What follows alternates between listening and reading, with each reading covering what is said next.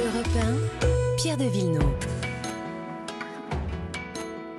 Et c'est l'heure de la chronique environnement. Bonjour Virginie Selmen. Bonjour Pierre, bonjour Laure, bonjour à tous. Ce matin, l'idée folle de quatre jeunes qui vont nager dans la Seine de Paris jusqu'à la mer, entre Le Havre et Honfleur, 380 km à la nage.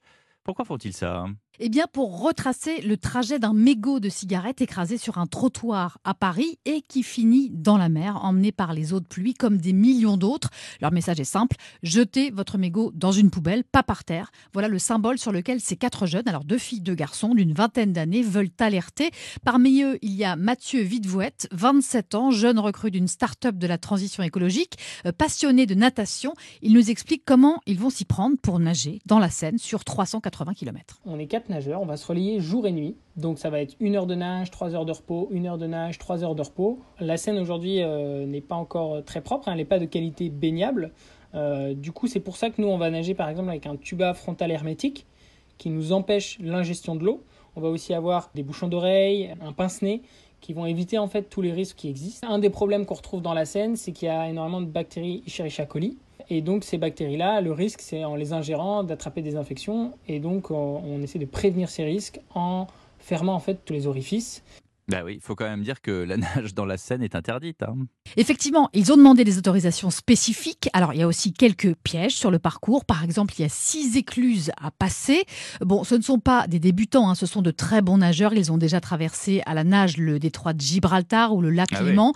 Sur le plan physique, ça fait un an qu'ils s'entraînent dur, au moins 10 heures de sport par semaine, avec aussi évidemment un régime euh, alimentaire adapté.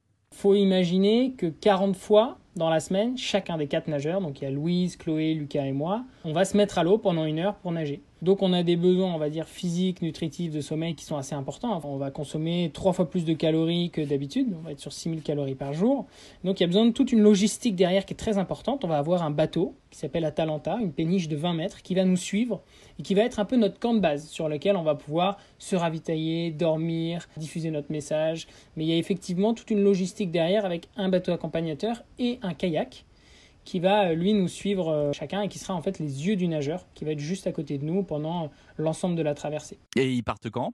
Le départ est prévu cet après-midi à 16h30 sous le pont Birakem à Paris. Ils ont choisi cette date aussi parce que c'est à l'avant-veille de la journée sans tabac, lundi, même si leur message est plus écologique que sanitaire. Et on peut les soutenir en ramassant des mégots, vous me disiez. Oui, ils organisent en parallèle le record du monde de collecte de mégots de cigarettes ce matin à Paris de 10h à 13h pour rendre cette pollution visible. Alors on collecte avec masque et gants, bien sûr, hein, ils sont fournis pour ramasser en toute sécurité. Si vous avez envie de participer, il suffit d'aller voir sur leur site Zéro Mégot où se trouve l'un des 20 points de collecte. Il y a des animateurs sur place pour vous aider à participer. Les mégots seront ensuite rassemblés dans deux jauges de 2 mètres de haut au pont d'Iéna et un huissier sera là pour certifier euh, le record s'il est atteint. Les mégots seront ensuite recyclés. Merci Virginie, à demain. À demain.